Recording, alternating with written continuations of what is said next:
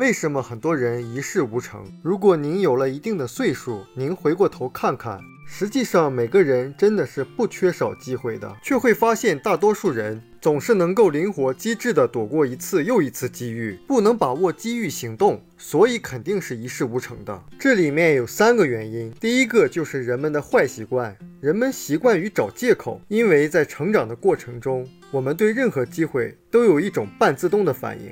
在成长过程中历经艰辛的人，他的第一反应就是破坏性的批评。破坏性批评会触发人产生愤怒和消极，这就是心理癌症。这一类人面对一个机会的时候，他的第一反应就是嗯还不错，紧接着第二个反应就是但我不行，因为这个，因为那个，他们随口能说出所有老掉牙的借口。我的时间不够啊，我没有钱呀，我的学历不行啊，我现在的工作已经够累的了。人们是如此擅长和习惯找借口，以至于在不知不觉之中和一次又一次的机会擦肩而过。人们一事无成的第二个原因是舒适区域。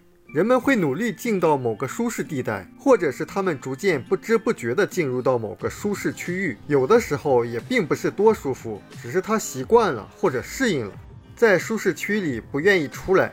这是一种典型的思想上的懒惰。在二零零六至零七年间，苹果公司推出了手机 iPhone。这款手机具备之前任何一款移动电话所不具备的令人难以置信的新功能。诺基亚和黑莓的高级管理层看到这款手机，然后说：“这就是一时的狂热，是专门为希望拥有社交媒体，可以听音乐，能跟朋友交流、拍照片、分享照片的那些孩子设计的。”他们就直接把它忽略了。在同一年，黑莓将研发经费砍掉了一半，因为他们说已经没有必要更新或改进。他们已经有了全球业务市场的百分之四十九。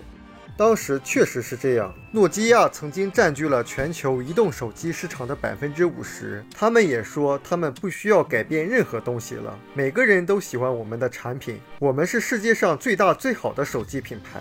五年之后，这两个公司都消失了。因为他们没能走出舒适区，他们没有意识到苹果手机这样的新技术改变了整个通讯世界。一个普通人拥有的一台 iPhone，它的计算能力是一九四七年所有第一代计算机加起来的计算能力的十亿倍。如果看到这种快速的变化，你都无法想象五年之后我们用手机可以实现什么。所以，舒适区是一个巨大的杀手。你必须问自己：现在的我是不是在拒绝接受这个不断改变的世界，从而阻止了自己的进步？世界确实是在改变的。我们今天正在使用的所有产品和服务，在五年之内会有百分之八十被废弃，并从市场上消失。然后被崭新的产品、服务、人和公司所替代，百分之八十的工作也将会发生巨大的变化。人们一事无成的第三个原因就是对失败的恐惧，具体表现就是说我做不到，我不能，我想去做，但是我不行。成功人士会把话反过来说：我可以做任何自己想做的事情，我可以做这个，我可以做那个，那不过就是一个新的技能。他们的整体观念就是我可以做到，唯一的问题就是我怎样去做，从哪里学。